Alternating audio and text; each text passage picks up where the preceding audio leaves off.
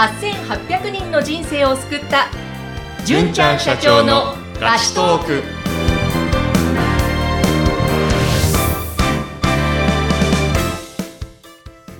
こんにちは。ピーチ株式会社の尾崎です。こんにちは、ナビゲーターの山口智子です。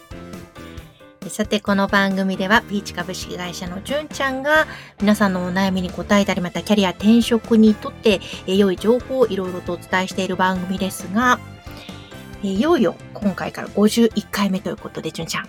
はい。はい、ちょっと気持ちを新たにということですかね。そうですね。はい。じゃあちょっと51回目以降も100回目指してはい。進んでいきたいと思いますが、はい。はい。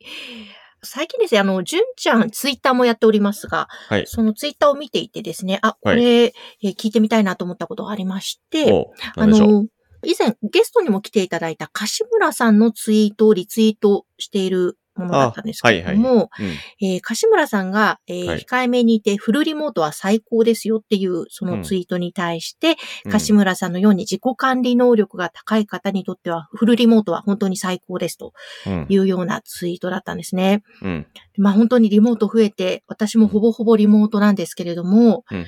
なかなかこの自己管理能力、こうなんていうんですかね、難しいなってやっぱり思うこともあるんですね。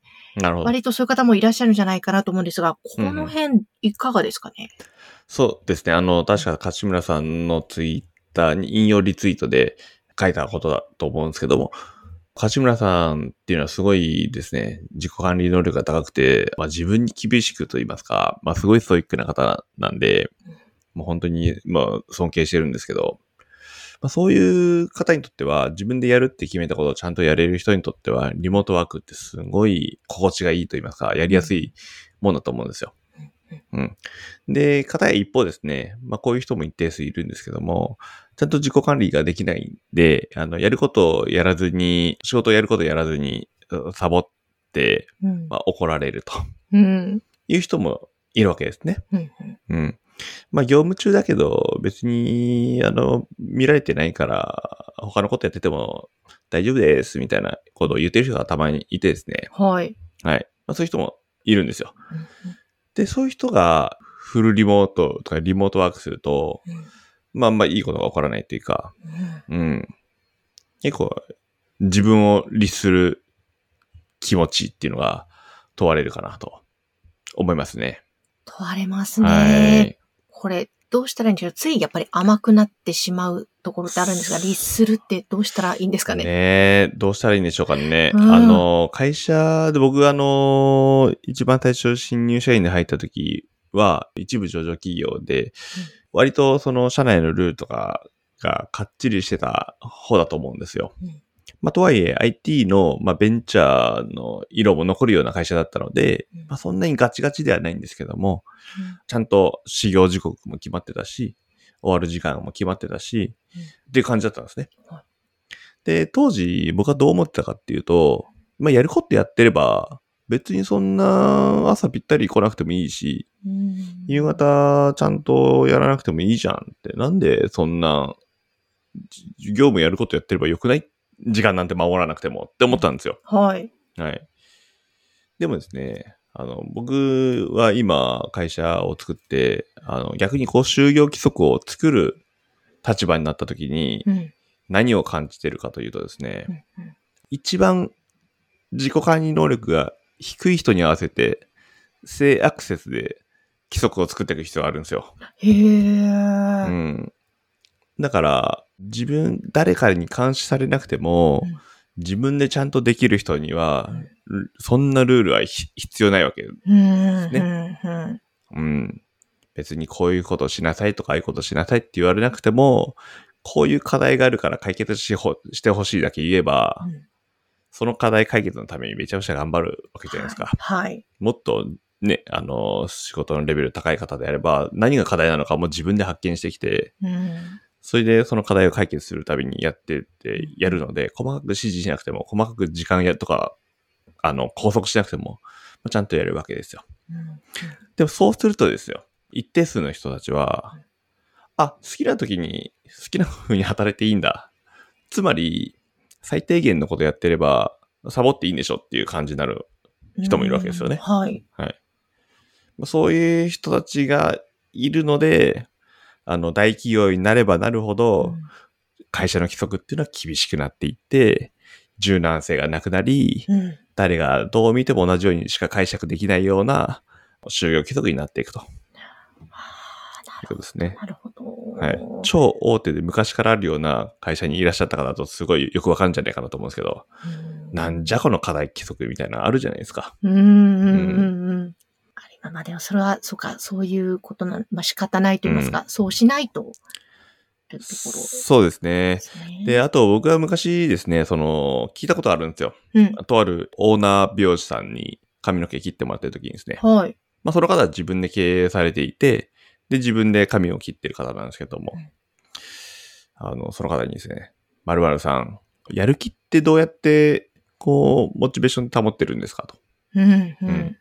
そしたら、まあちょっとやる気なくなる時あって、なんかサボっちゃうんですよね、みたいな。うんうんどうやってこう、そういうの維持してるんですかって言ったことあってですね。はい。で、その時に聞いた言葉がですね、あまあ全然もう仕事に対する捉え方が違うなと思ったんですけど、へーなんて言ったかというと、え、だって俺やる気なくしたら死ぬぜって言ったんですよ。へー要は自営業で、自分がやったこと全てが自分の収入でやらなきゃ売り上げゼロで、うん。やる気ってなんなん？みたいな 感じだったんですね。うん。もうやる気があるとかないとかで仕事をしてること自体が甘いと。なるほど。うん。まあ、そんな責任感でやってっからうまくいかないんだっつって言われたわけですよ。へー。なるほどなーと思って、うん本当に、本当にそう、結構ね、衝撃を受けたんですよね。今日はちょっとやる気ないから、なんかちょっと、あの、長めに寝ちゃおうかなとか、うんあの、それってマジで危機感がないというか、どうせ自分の責任じゃないと思ってるというか、うんとか、もう自分とはまあ全然違うところによって何か起こってる。うん。なので、うまくいかない。うんうん、というか、やる気のせいにしてる時点でもう終わってるって言われたわけですね。なるほど。はい。めちゃくちゃ突き刺さったわけなんですけどね、その時。いや、突き刺さりましたうん。そうですね。うんそりゃそうですね。そう。わあ。で、僕は当時思ってたんですよ。で会社が、会社がとか、まあ当時フリーランスだったか、どこの会社にいたかちょっとあれ覚えてないんですけど、会社がちゃんとこう責任を取れるような仕事を与えてくれないから、うん。だからやる気がないと思ってたんですよ。ああ、はい。うん。どんなに頑張ってたとしても、収入増えないからうん、だからやる気ないと思ってたわけですよ。うん。でもね、多分その方曰く逆なんですよ。あー責任を持って何事も取り組むから、うん。より責任のある仕事、より裁量のある仕事、より自由な仕事が与えられると。うん。うん。うん。もう完全に逆だったので、僕の考え方が衝撃を受けましたね。結構そこで、なんだか文句になる人はきっと多いですよね。こう、なんだろうな。だからモチベーション上がんないよ、やる気ないよ、こんな仕事しててもみたいな。はでもそうじゃなくて、い。うん。やる気云々よりももううん責任持ってやることで、もっとやりがいのあることがはい来る。かもしれないし、うん。責任あることが来るかもしれない。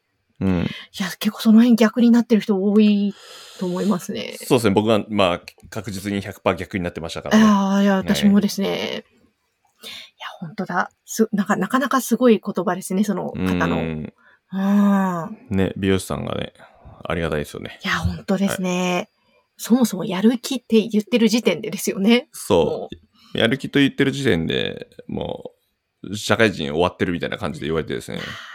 なるほどです。いや、やれ。よみたいな感じで言われたわけですよ。うんうん。はいいや、でもそこのスイッチをちょっとパッと切り替えて、あ、そうかって思ってやると、うんだこれだいぶ変わりそうですね。そうですね。その話を聞いてから、あ、そそっかって、これやる気、うんぬん言ってる時点で、もう全然、なんだか自分事じゃないんだな、みたいいやー、本当だ、そうですね。うん自分事じゃないですね。な。で、例えば、森で虎とか出てきて、うん。逃げなきゃいけないって状況になって、ちょっとやる気ないんですよね、みたいな。ならないじゃないですか。ならないですね。やべえって、もうた戦うか逃げるか、瞬時に判断して全力でややるしかない。やる気の話をしてる時点で終わってるよっていう話ですね。ですね。そううんか、そういうことだ。はいいやー、ちょっとなかなかこれは大切なお話ですね。そうっすうね。ん。とはいえね、あのーいや、もうちょっと今日はちょっときついなっていう日もあるんで、うん。で、僕は一方で思うことは、はい。確か別、別のツイートで同じこと書いたような気がするんですけど、うん仕事って短距離走ではないんですよ。あはい。うんはい。だから、全力疾走で100メートル走るようなやり方ではなく、うん。長距離のマラソンのようなものだから、うん長い道のりがあるから、だから、お前やる気ないだろうとか、私はやる気なくてダメで、みたいな。だから手を抜いちゃダメなんだ、みたいになるのも違う。うん。うん。だから、ちゃんと長期的に結果を出していけるために、うんあの、ペースも大事だし、はい。最終的に早く自分の求めてるところに行けばいいんじゃないかなと思うんで、うん。ああ、もう本当バランスと言いますか、そこも含めての自己管理能力ってことですかね。そうですね。あと僕は、あの、じ自己管理能力、逆に言うと、すごい、あの、低いタイプと言いますか、うんすぐサボっちゃうタイプなんで、へーあの、もうやらざるを得ない状況にするっていうのは結構やってますね。ああ、なるほはど。例えば、どんなことですか？い。例えば、まあ、仕組み化して、もうそこにスケジュール入れちゃうとか、まあ、あとは、僕の場合もそうですけど、あの、売り上げ上がらなかったら終わるんで、ええはい。そういう状況ですね。うん。はい。もう、や、やらざるを得ない、やらなきゃ、という。そうですね。やらざるを得ない状況に常に、まあ、常になってますね。うん。そうか、そうか。だから本当に自己管理能力をしっかりつけていく、いろんな方法があると思うので、うん。ぜひですね、ちょっと今日、またいいお話を伺いました。ぜひ皆さんも参考になさってください。はい。でそして、ぜひ皆様からご質問、ご相談ありましたら何でもお寄せいただければと思います。ピーチ株式会社の LINE 公式アカウントから受け付けています。番組の説明欄に URL 掲載していますので、そちらからぜひお寄せください。えー、じゅんちゃん今日もありがとうございました。ありがとうございました。